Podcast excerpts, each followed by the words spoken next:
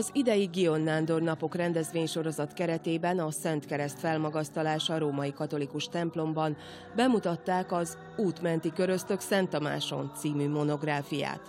Köszöntő beszédet főtisztelendő Szarvas Péter plébános mondott, aki maga is részt vett a kutatómunkában, az adatok feltárásában. A könyvről pedig maguk a szerzők, Paraczki László és Németh Dezső, valamint a szerkesztő, dr. Horváth Futóhargita szóltak. A könyv megírásához nélkülözhetetlen ihletről, a miértekről, a kutatási folyamatról és a keresztek alapítványi leveleiről Paraczki László elmondta, hogy a monográfia közel 3 éves munka eredménye. A Szenttamási útmenti keresztek, ez egy cikknek indult annak idején. Az egy cikkből aztán 2 lett, a 3, aztán később már 3 is. És tulajdonképpen amikor elkezdtem gyűjteni az adatokat, akkor jöttem rá arra, hogy ez az egész egy olyan anyag és egy olyan szaktudást igényel, történelmi, elsősorban helyi történeti szaktudást, ami nélkül ezt nem lehet megírni, ezt a könyvet. A másik dolog pedig, hogy a történeteket, a hiteles, illetve hivatalos történeteket kizárólag levéltári kutatásokon keresztül lehet megtalálni, illetve beszerezni, áttekinteni. A keresztek múltunk fontos darabjai, amelyeket régen nagyobb katolikus közösség, egy-egy család vagy egyén többféle okból és belső lelki motivációból állítatott, mondja Paraczki László. Köröztök azért, mert Szenttamáson általában köröztnek mondják köznyelven a keresztet.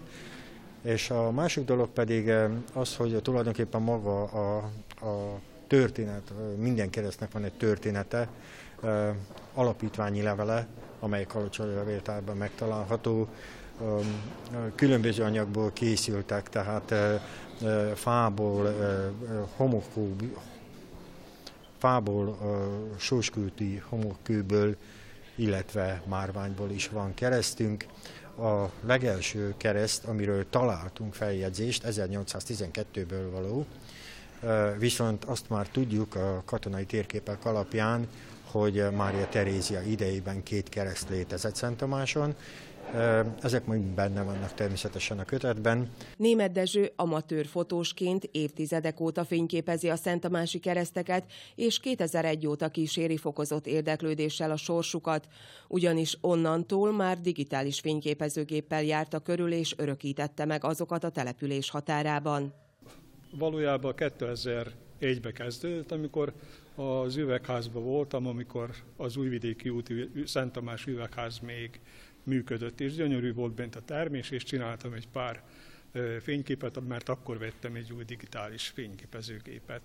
És eszembe jutott, hogy az üvegház végén van egy rom kereszt valamikor, én nem is tudtam semmit róla, csak már az alsó talpazata maradt meg, és valamennyi a vasrácsból. Ekkor készítettem egy pár fotót, és akkor még tetszett ez az egész dolog, hogy jó lenne az ilyen dolgokat egy kicsikét lefényképezni és kísérni, hogy mi történik velük. A kötet szerkesztője, dr. Horváth Futóhargita emlékeztette a jelenlevőket, hogy ez az 5. helytörténeti kutatásokra alapozott monográfia, amely a Szenttamási Gion Nándor Kulturális Központ támogatásával jelent meg, és a tanulmánykötetek szerzői az itteni múlt egy-egy darabját, emlékét, történelmi időszakát írták meg.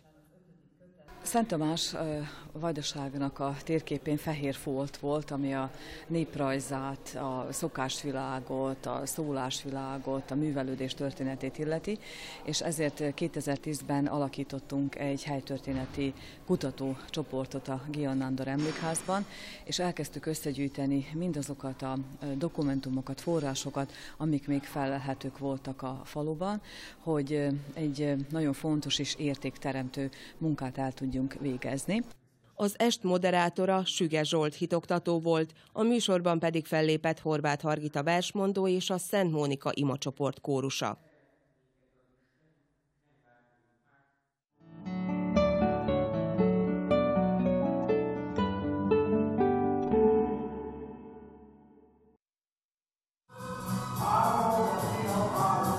A A Gyertek Gyorsan Emberek című musical színpadi adaptációjának középpontjában Szent Ferenc élete áll.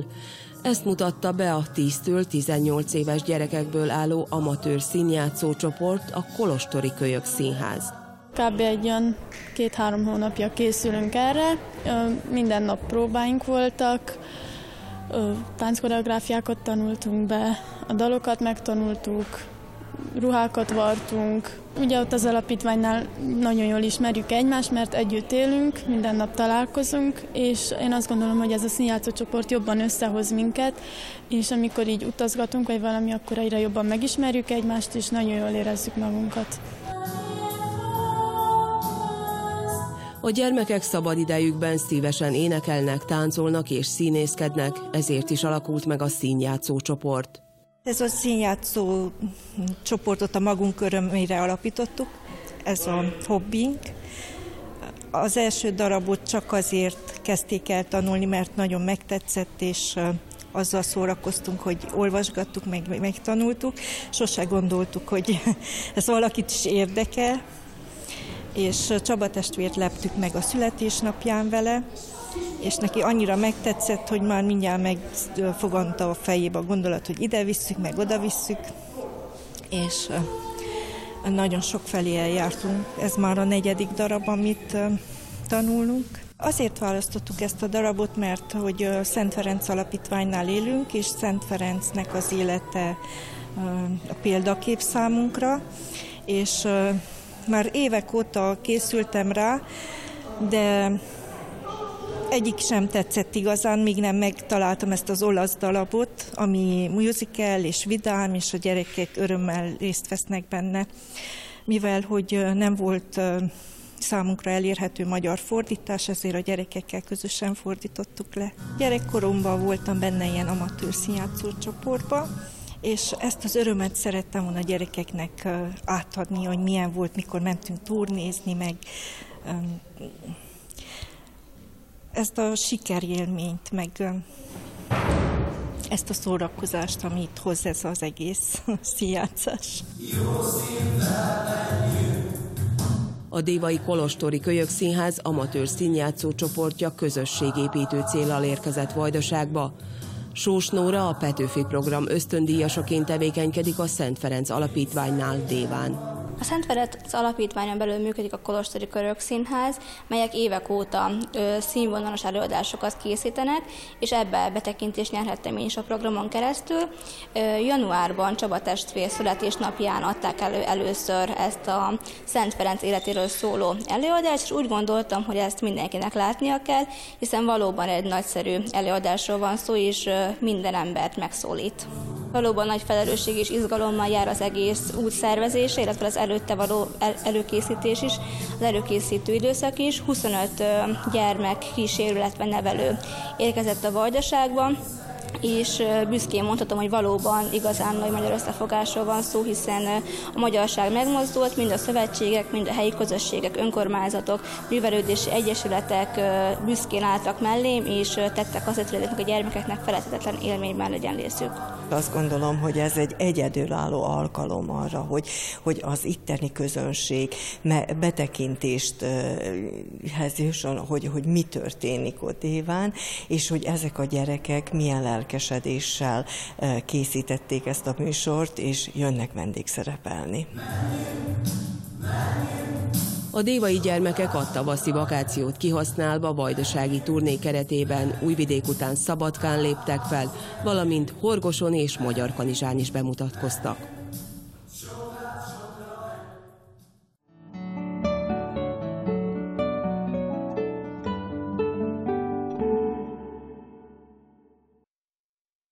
Idén is 2 időpontban szervezték meg a Jézus barát gyalogtúrát, az első táborba 187, a másodikba pedig 145 általános és középiskolás gyerek érkezett Vajdaság több településéről. Mindenki kedves, mindenki befogad, mindenki talál magának ilyen külön barátokat, olyan, akik hasonlóak, akikkel el tud lenni.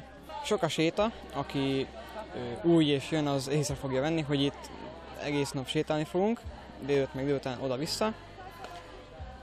Hát Nagyon tetszik, hogy mindenhonnan környékről jöttek emberek, és nem csak a környékről, hanem messziről is, és nagyon tetszik ez a sokszínűsége, hogy új embereket ismerhetek meg. A közösség az nagyon jó, és ugye Jézusról is, meg Istenről is nagyon sokat beszélünk, és nagyon jó érzés, hogy minthogyha itt lenne köztünk. A sétálás az nagyon jó, mivel beszélgetünk, társalogunk, és játszunk is közben, és így sok mindent megtudunk a másikról, ami nagyon jó dolog szerintem.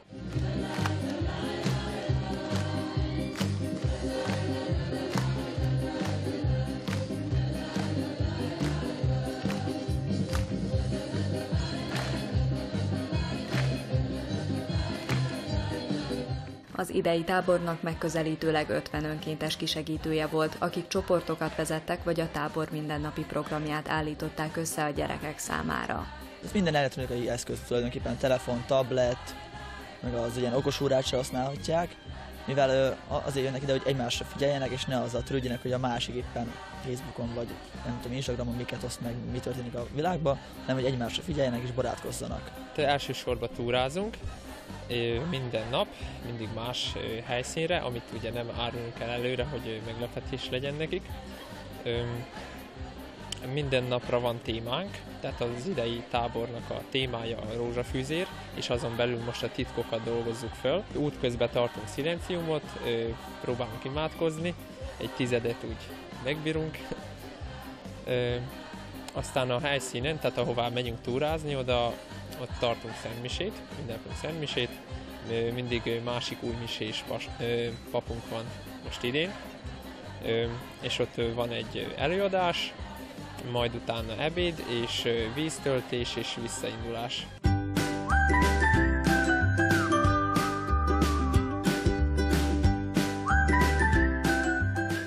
Az idei évtől új vezető vette át a tábor szervezését. Ez az első év, hogy vezetőként vagyok jelen ebben a táborban. 2013 óta résztvevőként, segítőként itt voltam, és egy kicsit így bele is nőttem ebbe a vezetői szerepbe, és idén az elődöm Balcsák Szilárd atya átadta a tábor szervezését. Ezt a tábort egy fél éves előkészítő folyamat előzi meg, havi egy találkozóval, egy hétvégés találkozóval, péntek este és szombati nap, szombat délelőtt. Különböző előadók jönnek ezeken az alkalmakon, jönnek pszichológusok, pedagógusok, szerzetesek, akik gyerekekkel foglalkoznak. Jönnek Magyarországról is, és innen Vajdaságból is, és készítenek föl bennünket, és látnak el bennünket jó tanácsokkal, hogy hogyan tudnánk minél jobban foglalkozni a gyermekekkel. A tábor következő évi helyszíne is ezeken a felkészítőkön derül ki. Felmerül néhány ötlet, ellátogatnak a helyszínekre, és ahol a legnagyobb lelkesedés fogadja őket, ott lesz jövőre a tábor, fűzte hozzá a tábor szervezője.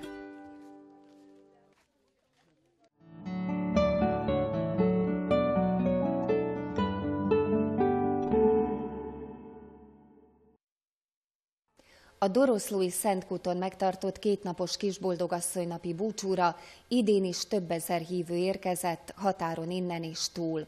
Főtisztelendő Verebélyi Árpád főesperes és kegyhelyigazgató szerint a szentkúti kisboldogasszony ünnep a vajdasági magyarajkú katolikus hívek központi búcsúja.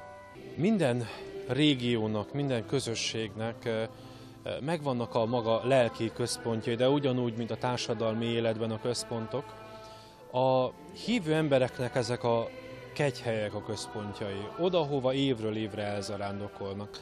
Doroszló Szentkút harmadik Béla óta, az 1200-as évek vége óta ennek a délvidéki népnek egy központi zarándokhelye. És szinte még a török időben is folyamatosan létezett, és én úgy érzem, hogy az itt maradt nem csak magyarságnak, hanem a katolikusságnak, de talán még nem is a katolikus, hanem a környező ortodox hívők is nagy szeretettel látogatnak el ide, hiszen évszázadok óta átimádkozott hely a Doroszló Szentkút. Főtisztelendő dr. Szöllősi Tibor szerint az emberek azért járnak évről évre vissza a Szentkútra, hogy átéljék az Istennel való találkozást.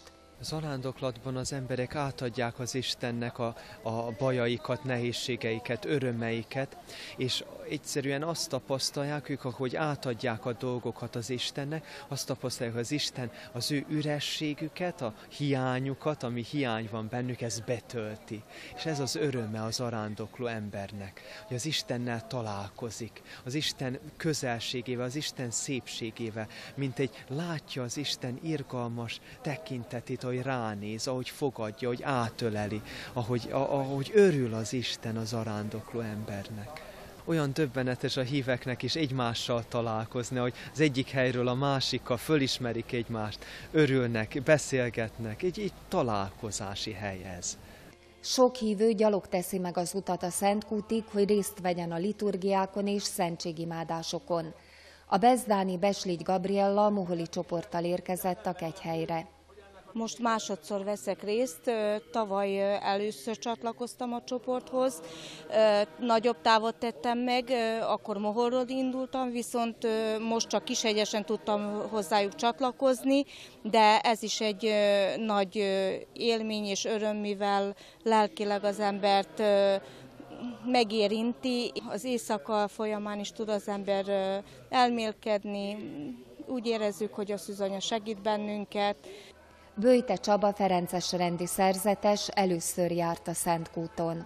Nem tudom, hogy itt pontosan hogy van, de azt látom, hogy 90 előtt nem volt lehetőség ennyi mindent összegyűjteni az embereknek. Tehát egy kicsit most úgy érzem, hogy túl sok mindent raktunk a hátizsákunkba, amit cipelnünk kell. És talán azért is jó eljönni ide Szűzanyához, hogy hát meglátni, hogy Jóisten, Jézus Krisztus se volt annyira felcsomagolva. Jézus ugye azt mondja, az égmadarainak van fészke, rókának van odúja, de az emberfiának nincs hova lefajtsa a fejét. És ő mégis boldog volt, nem? Tehát én azt gondolom, azt kéne itt a templomba valahogy a Szűzanyától is megtanuljuk, hogy egyszerűen természethez közelé életet éljünk, tudjunk, merjünk egymás mellett dönteni, ugye? Hát amikor az angyal szól Józsefnek, hogy Jézus életére törnek, hát akkor József mondhatta volna a Szűzanyába, hogy mi hazamenjünk Názáretbe, mert első a lakás, akkor a biznisz, a megrendelés, ugye az üzlet, meg minden, de nem, nekik a gyermek volt az első, a saját biztonságuk volt az első, egymás számára ők voltak az elsők. És hát úgy gondolom, hogy a Szent Családtól sokat tudunk tanulni. Az idei szentkúti zarándoklat központi gondolata az volt, hogy az eukarisztia az úton lévő embernek szóló ajándék.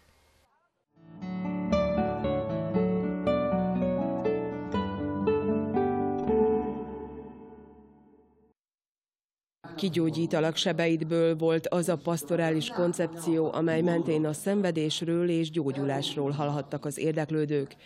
Isten hívőként, de ateistaként is sokszor felmerül az emberekben a kérdés, hogy ha Isten jó, miért van annyi rossz ebben a világban? Hívő emberként és Isten nélküliként is, ami közös bennünk, az az, hogy komolyan próbáljuk venni, élni az életünket, és folyamatosan keressük is a helyünket ebben a világban. Az Isten hívő ember erőforrásként tekint az ő hitére, és folyamatosan rá tudja bízni magát arra az Istenre, akit nem ért mindig, de akiben a végsőkig megbízik, és tudja azt, hogy megbízhat benne még a halálon túl is. Ugyancsak fontos kérdés volt az is, hogy szükség van-e még a gyónásra a 21. században. A gyónás, a bűnbánat szentsége a kiengesztelődés, az Istennel és felebarátainkkal való kiengesztelődés szentsége, és ilyenként katolikus ember számára nem kérdés, hogy gyónjunk-e, természetesen gyónjunk. Azzal együtt, hogy főként nyugaton azért egyre inkább hát csökken a gyónások száma, vagy majdnem elenyésző, és bár az egyházunkban az az előírás, hogy évente legalább egyszer húsvét táján végezzük el a szentgyónásunkat.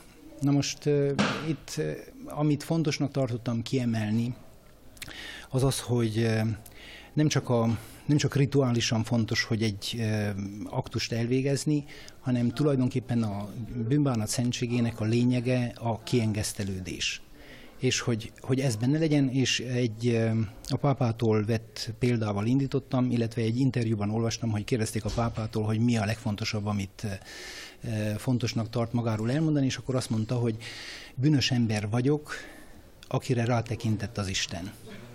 És akkor azt gondolom, hogy így első hallás azért elég furcsa az, hogy a pápa azt mondja, hogy bűnös ember, viszont ez egy olyan emberi tapasztalat, ami, hogyha az ember Istennel találkozik, tehát a szenttel, a tisztával kapcsolatba kerül, akkor értelemszerűen az a benyomása, hogy bűnös, mert hogy a tisztával találkozott, és ahhoz képest mindenképpen, de a lényegesebb eleme ennek a kijelentésnek az, hogy akire rátekintett az Isten, tehát hogy érzékeli Istent, és Isten irgalmát, és ez azután segít neki, hogy összeszedje magát, és hogy minden jól legyen. A találkozón a mintegy 120 résztvevő kis csoportokban vitatták meg az elhangzottakat.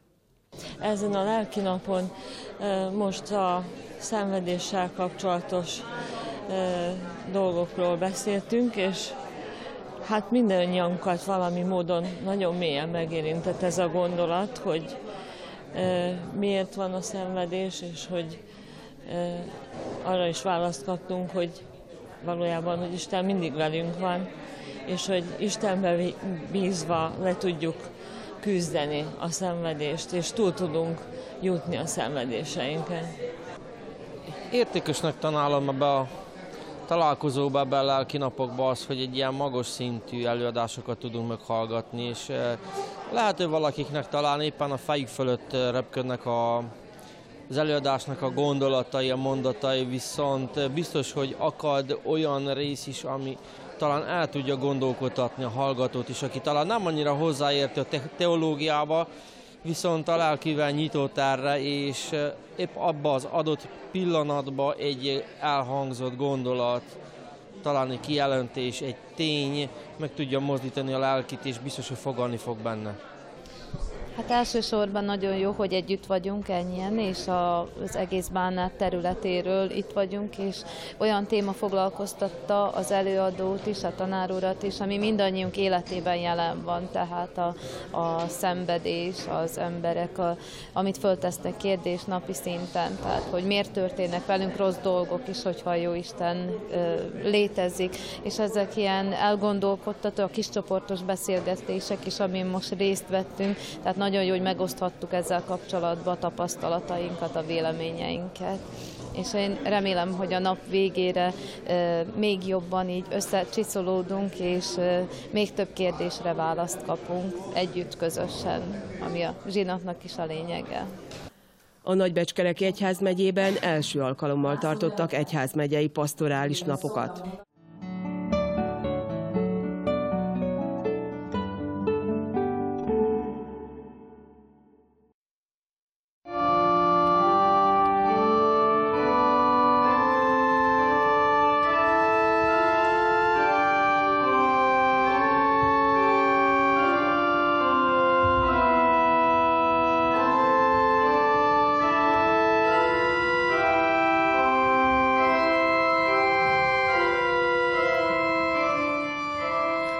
Békelángot 1986 óta minden évben elhozzák Betlehemből, repülővel szállítják Ausztriába, Bécsbe, és Bécsbe történik a Világcserkész Szövetség által rendezett eseményen a békelángnak a szétosztása. Immár 1989 óta a magyar cserkészek is részt vesznek ezen az eseményen. Az utóbbi két évben egy nagy létszámú kontingenssel vettünk részt az eseményen. Tavaly közel 190-en vettünk részt 7 magyar cserkészszövetségből. Az idejében is szintén 7 magyar cserkészszövetség vett részt, közel 130 fővel a Bécsben a központi lángát adó ünnepségen. Maga az arándoklat az egybe volt kötve egy lelki gyakorlattal. Csütörtök és pénteki nap folyamán Sopronban 100 fővel lelki gyakorlatot tartottunk, ahol a lelkiségi mozgalmait a cserkészszövetségnek is bevontuk, a táborkeresztet, az ihtűzt, illetve a mustármagot. A szombati napon átvettük a betlehemi békelángot, és ezt követően indult meg a hazaszállítás, átadása. Tudni kell, hogy minden évben másik helyszínt választunk a Békelánk átadására. A Békelánknak több mindent is jelent, de alapjáraton béke hírnöke, illetve jelképezi azt, hogy Isten közel van hozzánk, és szeret bennünket. Ezen kívül maga a Betlehem Békelánknak Betlehem Békelánk egy szolgálat is, ugyanis annak az őrzése és továbbadása az valamilyen szolgálatot jelent, és igyekszünk minden csapatunkhoz, közösségünkbe, egyházközösségeinkbe eljutatni a betlehemi Békelángot.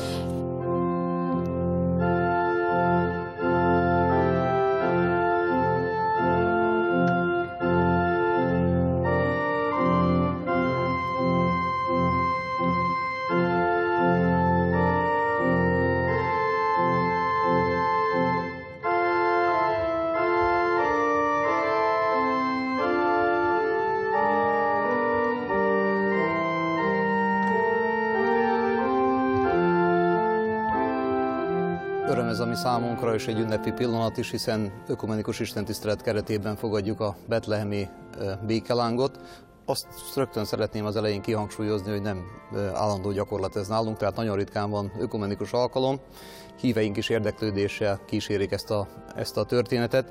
Az én személyes tapasztalatom az nagyon jó, hiszen én nagyon sokszor részt vettem már ilyen szolgálatokban, hiszen mindannyian nagyjából azt tesszük, amit a célkitűzés is, hiszen arra valakire várunk, akit adventben várunk, aki elhozza a maga békességét, a maga szeretetét, az Úr Jézus Krisztust, Isten fiát, akiben ugye Isten emberi testet is öltött, aki hozzánk mindenben hasonló, kivétel a bűn, és ez a betlehemi békeláng is, én úgy érzem, hogy azt szimbolizálja, hogy a világ békességének terjednie kell, és ezt felekezeti hovatartozásra való tekintet nélkül mindannyiunknak kötelessége, keresztjéni kötelessége, hogy továbbadjuk szeretetet, a békességet. Ezen a nyelven kell, hogy megszólaljunk karácsonykor, hát ha több és több szív befogadja majd az eljövendő Úr Jézus Krisztust. Mindnyájunk számára fontos az, hogy gyermekeink, fiataljaink nevelésében úgy a nemzeti, mint a keresztény értékek egyre elmélyüljenek, hiszen mindkét értéket, tehát a minket körülvevő társadalom egyre inkább válságba taszítja, illetve a társadalom, olyan maga a világ, amiben élünk. Ezért nagyon fontos számomra a karácsonynak ez az üzenete, hogy ne a külső csillogást nézzük, hanem a belső mélységet, amit Krisztus Urunk tanítása ad, amit az a hatalmas ajándék ad, ami karácsony valódi üzenete, mégpedig az, hogy Isten fia emberré lett, és mi köztünk élt életével, tanításával, és majd kereszthalálával megváltott.